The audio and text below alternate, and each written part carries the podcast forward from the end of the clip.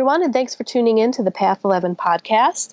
In our podcast today, we are interviewing Dr. Mary Wingo, who was born in the United States, where she earned a PhD in human stress research from the University of North Texas. In 2014, she immigrated to Ecuador, a tiny country in South America, Living in a new and very different society opened her eyes to the unsustainable social, economic, and political costs preventable stress causes in the modern world.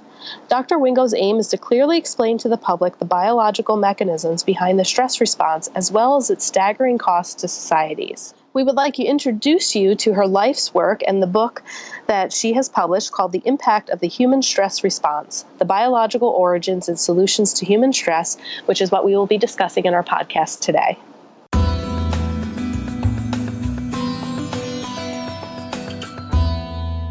To be talking about human stress today. And although this is a topic that's a little um, different from some of the topics that we normally cover, we really feel that our podcast is about just trying to help everybody be the best person that they can be, explore themselves to the fullest. And we know that a lot of you out there listening do enjoy meditation techniques and have been interested in some of the hemisync music and binaural beats to really help the stress response.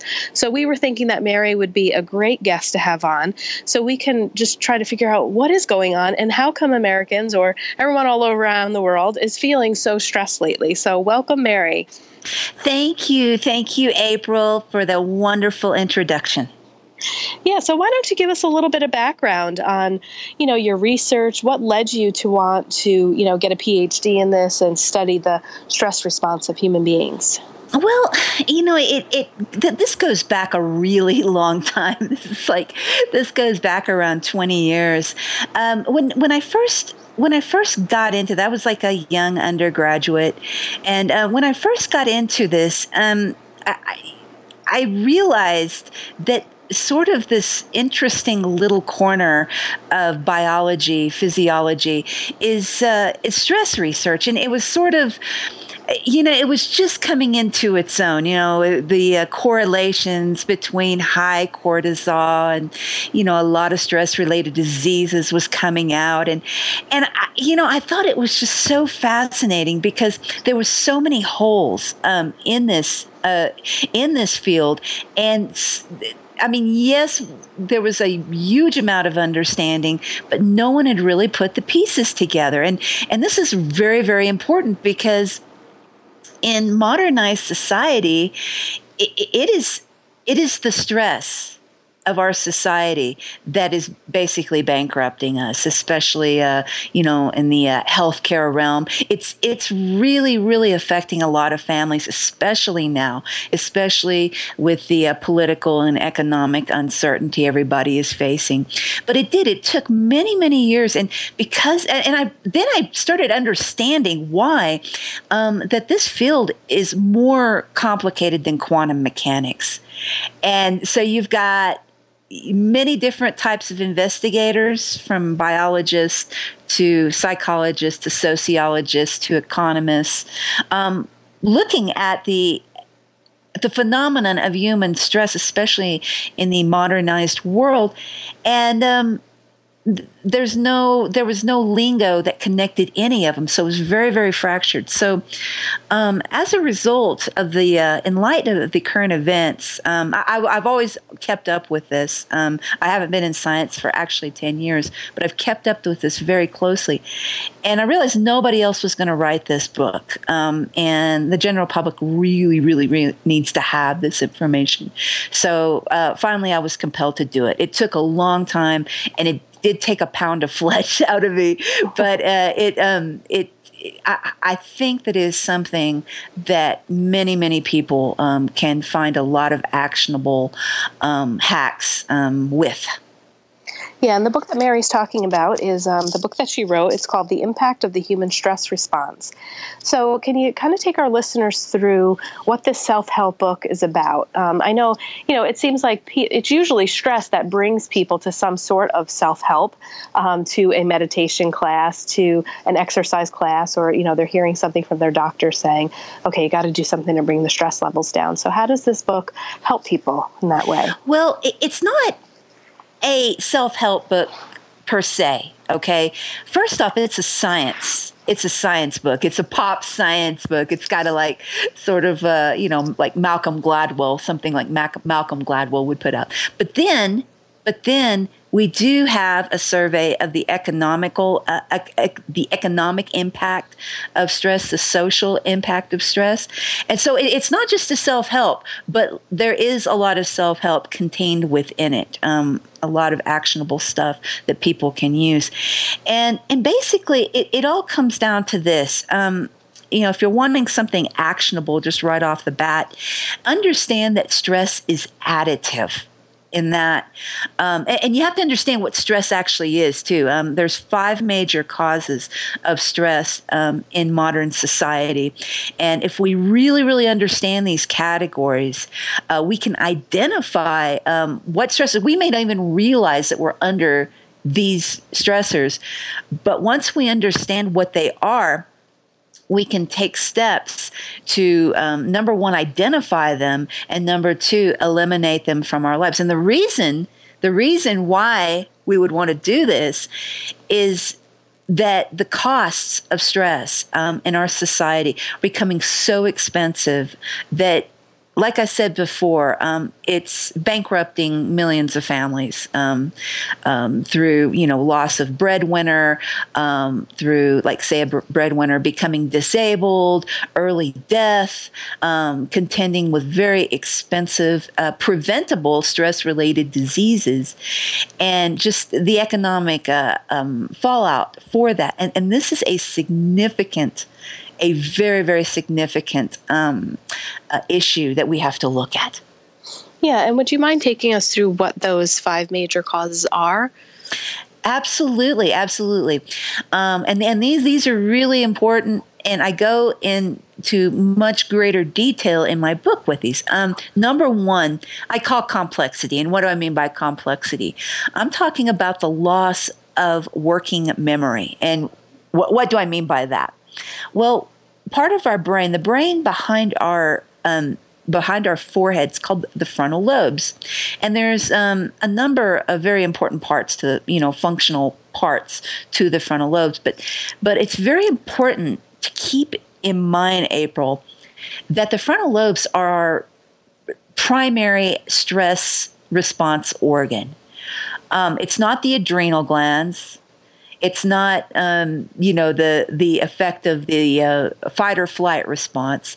It is our frontal lobes because our frontal lobes allows us to um, solve problems and to adapt as humans. Our frontal lobes are what made us human and allowed us to put together extremely sophisticated schemes for adapting um, to life um, on you know as we know it. But the the caveat here is that when we maintain very high cortisol levels um, over a period of time, you know, a little bit of stress kind of snaps us into shape. You know, we're we're meant to have this, and you know, it up to a certain point, it helps uh, actually enhance our problem solving and um, emotional regulatory um, abilities. But as it stays high and it keeps high and it stays high, then it activates another set of receptors in the frontal lobe and it just kind of shuts everything down. So we have to understand as humans, this is one of our most precious assets the ability to have concentration, the ability to think clearly, to maintain our cool, especially in stressful situations.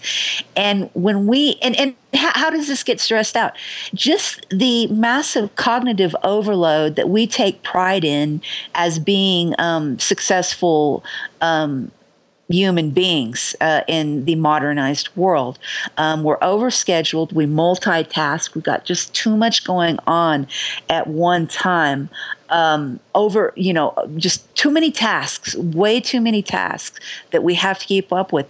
And we have to, and, and I know that, that we tend to sort of underrate the important of, importance of this, but this is extremely important to get our hands around this, get our heads around this, so that we can um, lessen um, the effects of um, cognitive uh, stress on on our frontal lobes. Okay, extremely important. It, very, very important.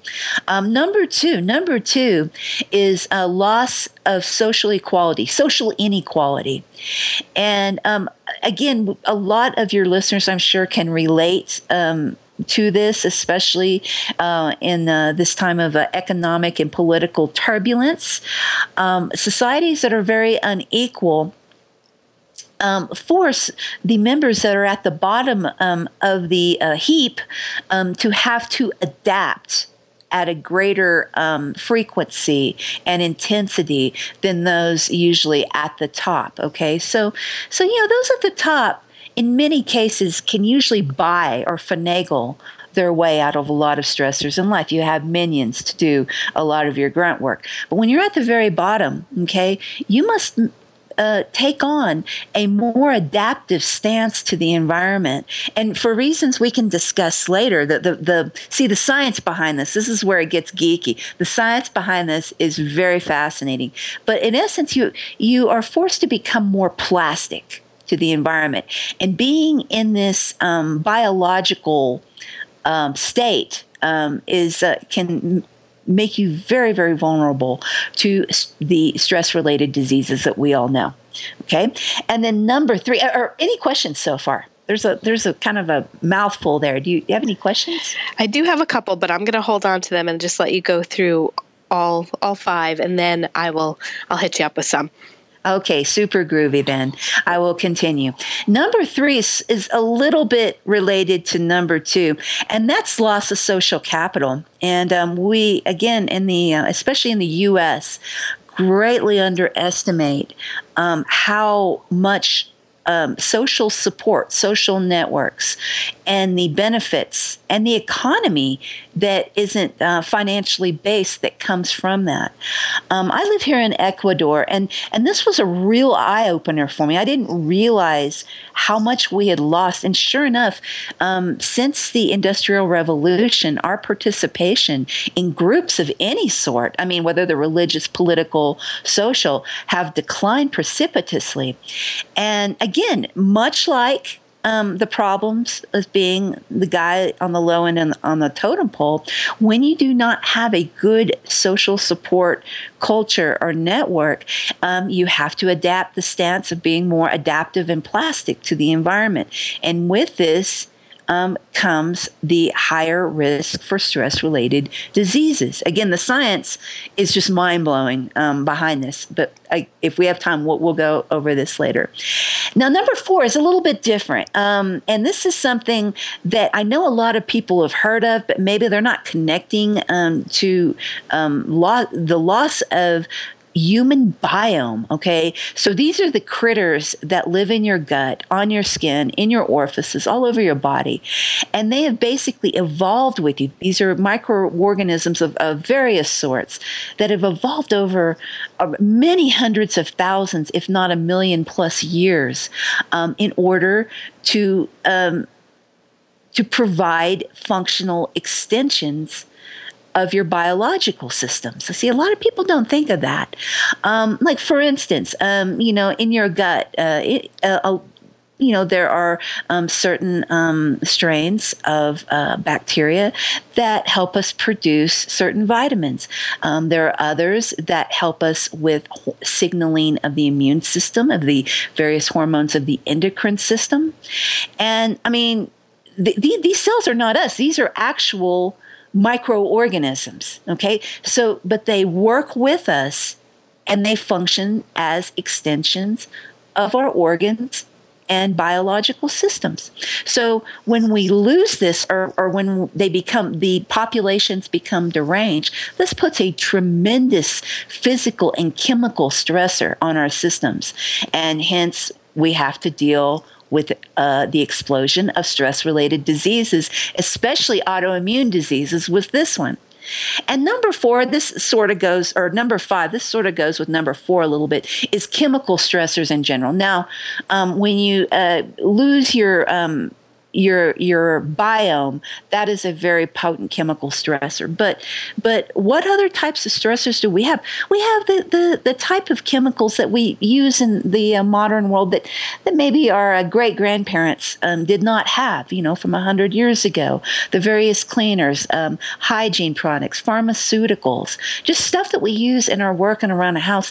That these chemicals may not have even existed 50, 70 years ago. So um, here we are, we're left um, with exposure to these type of chemicals, and um, we have to find a way to metabolize them. Well, we haven't developed the mechanisms because they've only been around 50 years, right? 60, 70 years.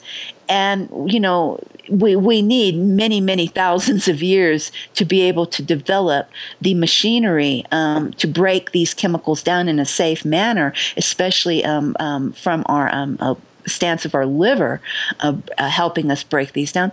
And we just don't have it. So, guess what happens? We get exposed to these, and then we have a chemical stress response. Okay. And then finally, the, the second part of the chemical stress response is the involuntary. This is the pollution that we know. This is the uh, um, contamination of water, soil, and, and air. And uh, a, uh, a researcher out of Cornell um, published a paper several years ago uh, where he did a huge meta-analysis, and from his estimate estimates, um, we about forty percent of all deaths are attributed to some sort of pollution of the air, soil, or water. So, um, and this is again a very potent chemical stressor. So, we have to understand stress just isn't always about mindfulness meditation um, and, and, you know, maintaining equanimity. Um, although that is a, a big part of it. Um, we're looking at the big picture here um, stressors that affect us through the whole range of, of our society, uh, in modernized society. Again, when you come to a place like Ecuador, it's a bit different. And that is where I was able to wrap up everything to be able to complete this book. Wow, yeah. I mean, in going over those uh, five major causes, it really makes you stop to take a look at some of the ones that I think probably most of us aren't even taking into consideration that's like with right. the human biome. Yeah, that's very interesting. Um, a couple of questions that I had, and this might lead us maybe into the biology of the stress because I am really interested in that. It was um, on one of the first uh, cause that you were talking about, the loss of working memory, and um, you were talking about multitasking and also cortisol. Um, so I was just wanted to back up for a second and maybe can you just define for people who aren't familiar with uh, what cortisol is and how that gets released in the body. If you could just kind of educate people on that first before I kind of go into asking about the multitasking. Uh, absolutely. I'm going to take this again from a little bit different stance that um, uh, than a lot of people might be used to. Cortisol is a major hormone um, that is involved in the overall biology of this, you know, um, stress mechanisms. And again, I'm not going to I, we could get really deep and we could go over everybody's head, but you know, people don't want to hear that. I, I'm going to keep this as simple as possible.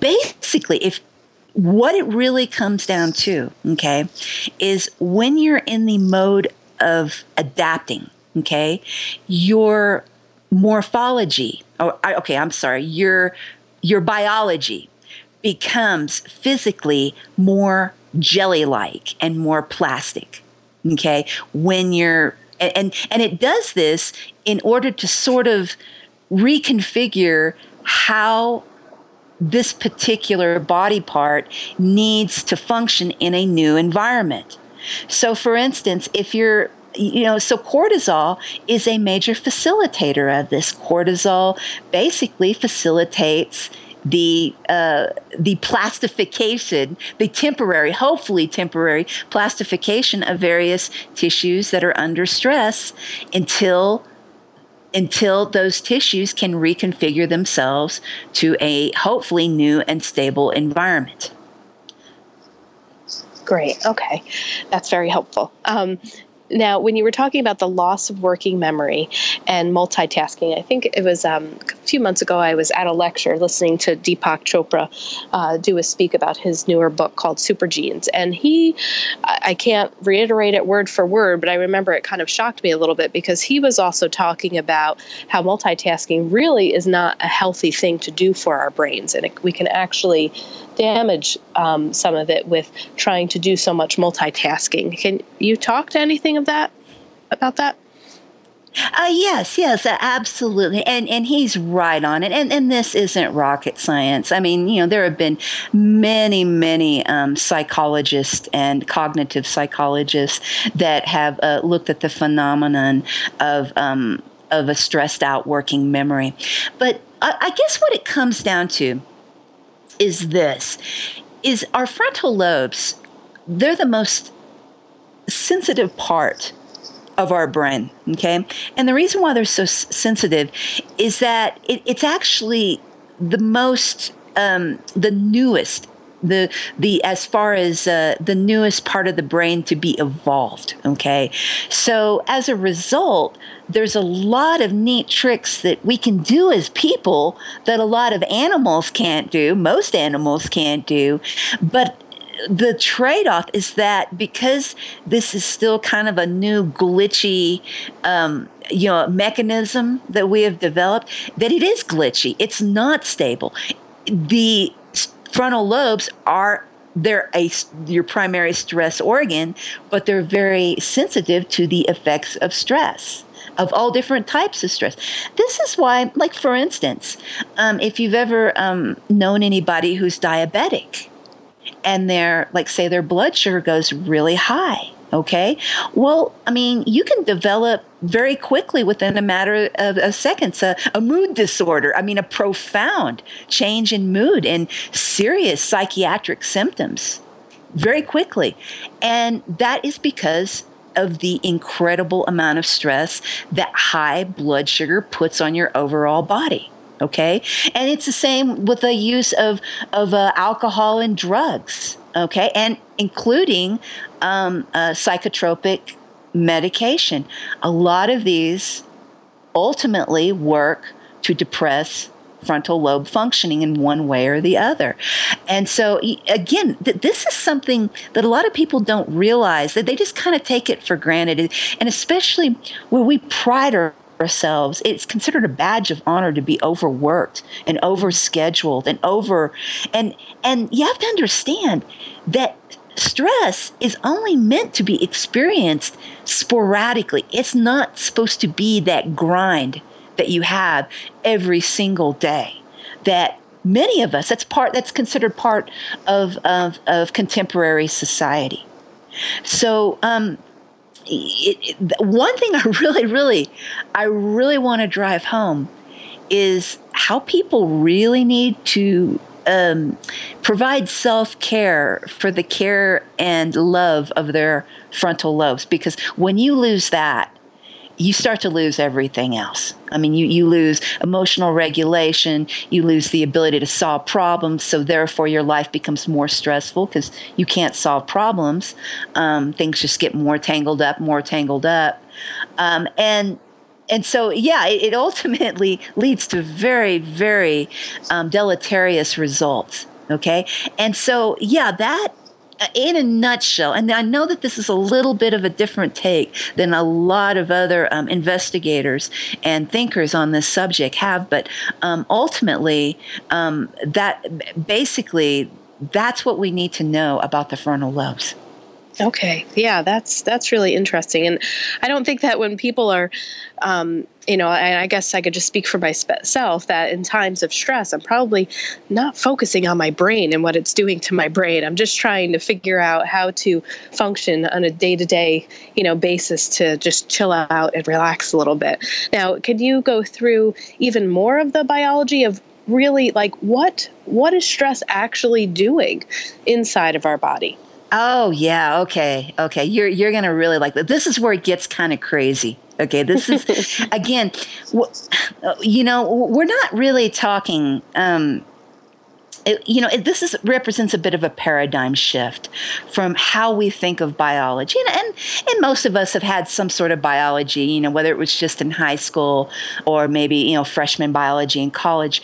But this is a bit of a different paradigm. It, represents, um, you know, about 50, 60 years or more of research that has gone into human adaptation because that's what we're talking about human stress, for forget, let's not even use stress.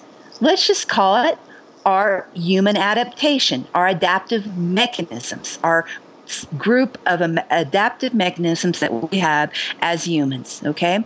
Well, the, the big the big thing that was the big issue that was very very difficult for um, a lot of many physiologists back in the the old days you know back like 60, 70 years ago when they were really starting to um, clarify these mechanisms is um, the actual definition. there you know, everybody knew what it was. I mean, I we, you know, physicians have known for centuries you know what exertion overexertion you know stress was may, may not have had the proper word because the word was not actually coined until you know like the, the 30s or 40s but they knew what it was. It's just you couldn't define it. You know how do you define it?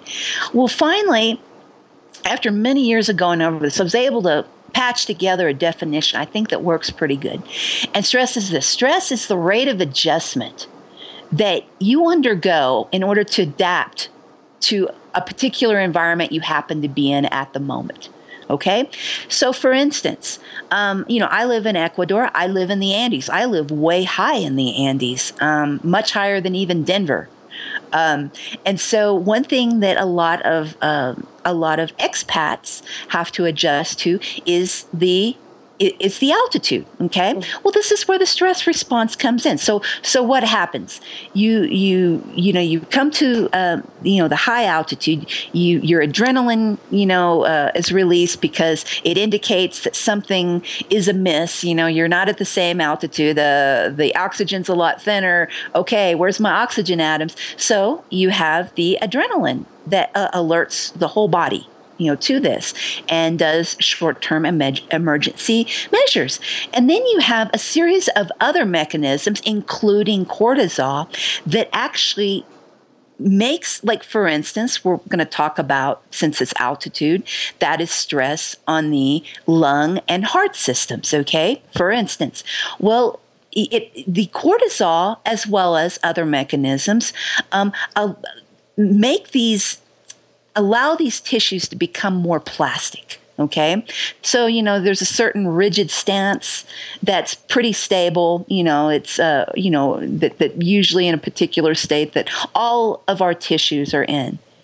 But when it hits a new novel circumstance, okay, first there's an alert. And then if that if it if like say for instance you know if you're permanently in high altitude then your body has to become more plastic so it can reconfigure itself to handle a lower a load of oxygen so you can function and breathe. It's all about maintaining equilibrium. It's all about adapting. And if these um, mechanisms um, fail okay you know because remember stress is additive so, so say you, you come to the Andes and okay, so you're not real healthy. Um, you smoke two packs of cigarettes a day. You've got emphysema. You've got um, uh, you know COPD. I mean, you've got a lot of pressures already at a lower altitude on your cardiopulmonary systems. Well, you can imagine since stress is additive, where this could be a major life or death situation. And sure enough, because a lot of folks are retired from the US, they're usually in their, you know, 60s or 70s, a lot of them have problems like that. And they don't adapt and they don't just adjust and some of them just die. Um, you know, I hate to be more uh, morbid, but that's what happens. If you cannot resolve the stress, if you cannot reconfigure your tissues in order to adapt to the environment at hand. You go straight into tissue exhaustion. And when that happens, that is when you get a disease or even just tissue death. Or if it's bad enough, the person dies.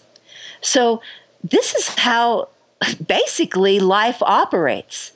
Every single disease comes from that particular tissue that's affected um, being in that plastic state too long and then losing structural integrity and then causing problems from there on. It, this this is how this is how pathology is created in general.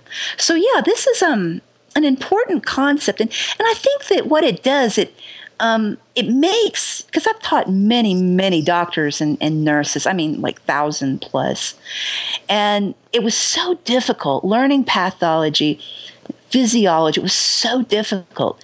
But then when you can kind of frame everything into, okay, where are you at on the stress response with this particular organ system, then you can understand um, where the risks come from. Okay, and that that's basically how it works. You you have a more rigid state, and then you have a more plastic state that your um, the that your um, body various parts of your body um, uh, enters.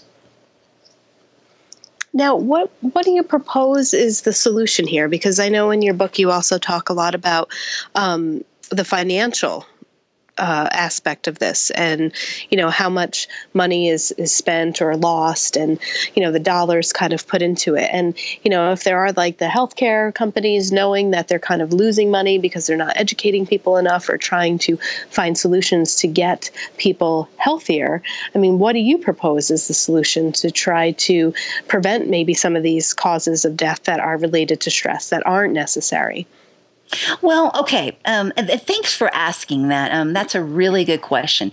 Well, number one, let me address the financial. Um, uh, one of my interests is economics. And again, economics, how it is related to stress and adaptation and excessive human adaptation. Um, April, and this is just on a back of an envelope type of uh, scribble. I mean, so I'm sure if uh, if there's an investigator who wants to do a very hardcore meta analysis, um, I'm sure that the numbers would be very much higher. But we're looking at more or less minimum 10% of our global um, output like domestic output. So, like, say, if the um, global domestic output, okay, it's kind of GDP um, for the US, um, is say around 70 trillion, you know, more or less. It might be a little less because we're in a um, financial crisis, but we're looking at minimum, minimum five, six, seven trillion in costs worldwide per year, minimum maybe more like 10 or 12. I mean, again, if you really want to start digging around and, uh, and doing some heavy, heavy meta analysis, I, am sure that it, it, could be even up to 12, 15%. Mm-hmm. So you're talking, I mean, you're talking, especially in the US, where we don't have a really good appreciation of how the human being is constructed, and we don't really um, shape our society around how human beings are made. We make the human being adapt to the um, st- structures in society, hence forcing more stress response and adapt, uh, adaptive response. Okay. And so I, am guessing that because the U.S. is so out of control with um, the way it manages its human resources in general, I'm not talking just in the um, workplace, you know, or an institution, I'm talking in general, human resources in general, it could be even more for the US. But it eats a huge amount of GDP and it puts a huge strain on institutions. Um, I mean, honestly, seriously, if look at the military, look at look at our defense budget and then look at the um, at the various uh, personnel, military uh, personnel coming home uh, with PTSD.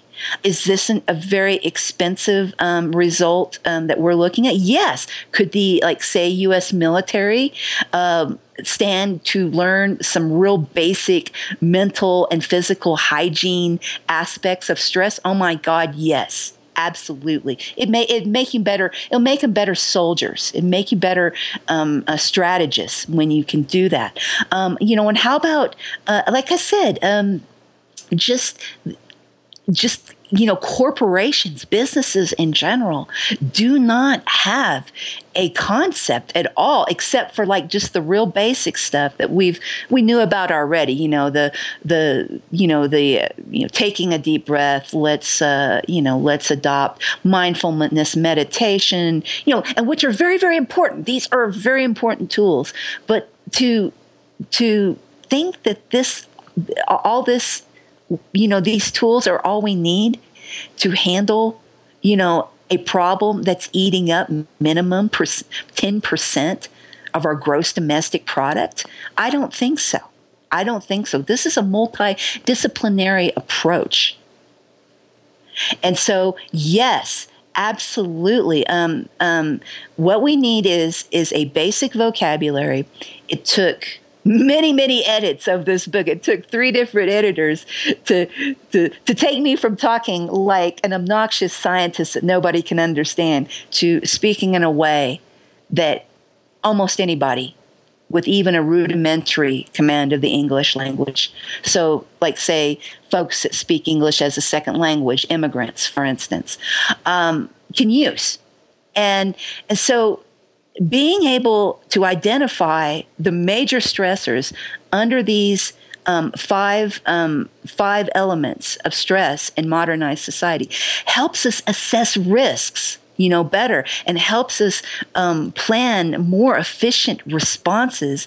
Um, because let me tell you april I, I, the reason i wrote this book is that things are getting so bad and i i didn't i was thinking somebody else would write it I mean, honestly, because there are a lot of brilliant people in this in this field, but they're very it's very fragmented, and they don't have a big picture. They usually know their topic, you know, whether it's cellular stress or stress with trauma or workplace stress or you know you know stress associated with inequality. But nobody's put this together, and I just I want a, people to have a vocabulary so they can protect their families um, and they can protect their communities. Because this really is this is gonna this is gonna do a lot of communities in. Just stress preventable. That's it.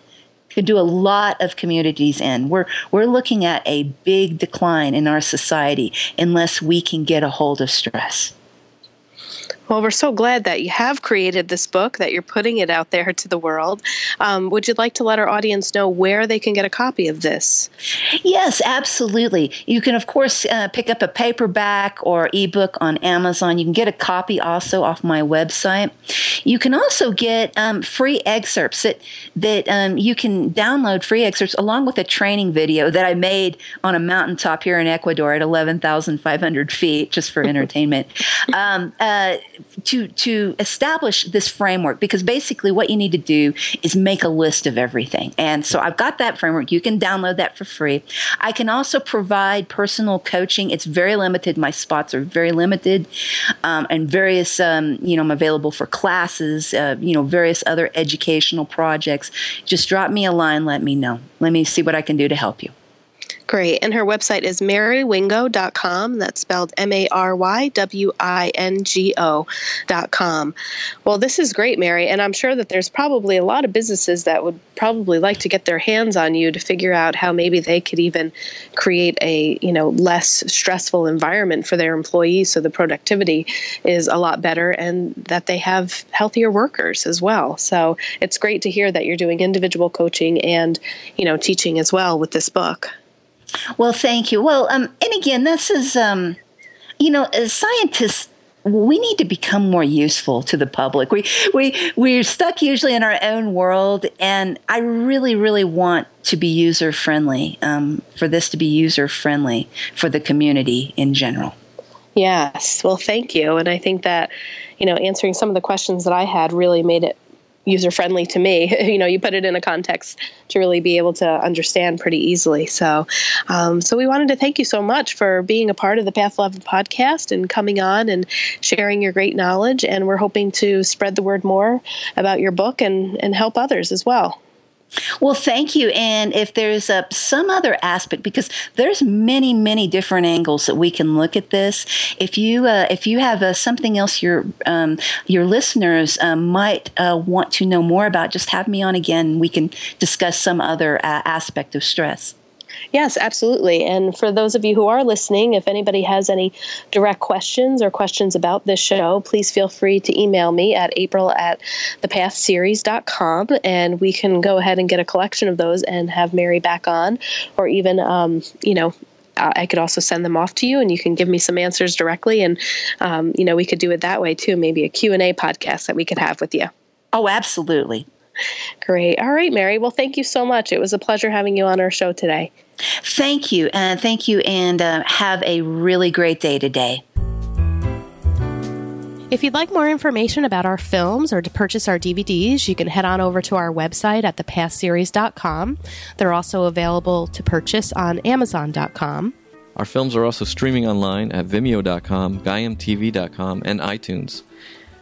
If you have a show suggestion or would like us to interview someone specifically, please feel free to shoot us an email at info at thepathseries.com or send us a tweet at thepathseries.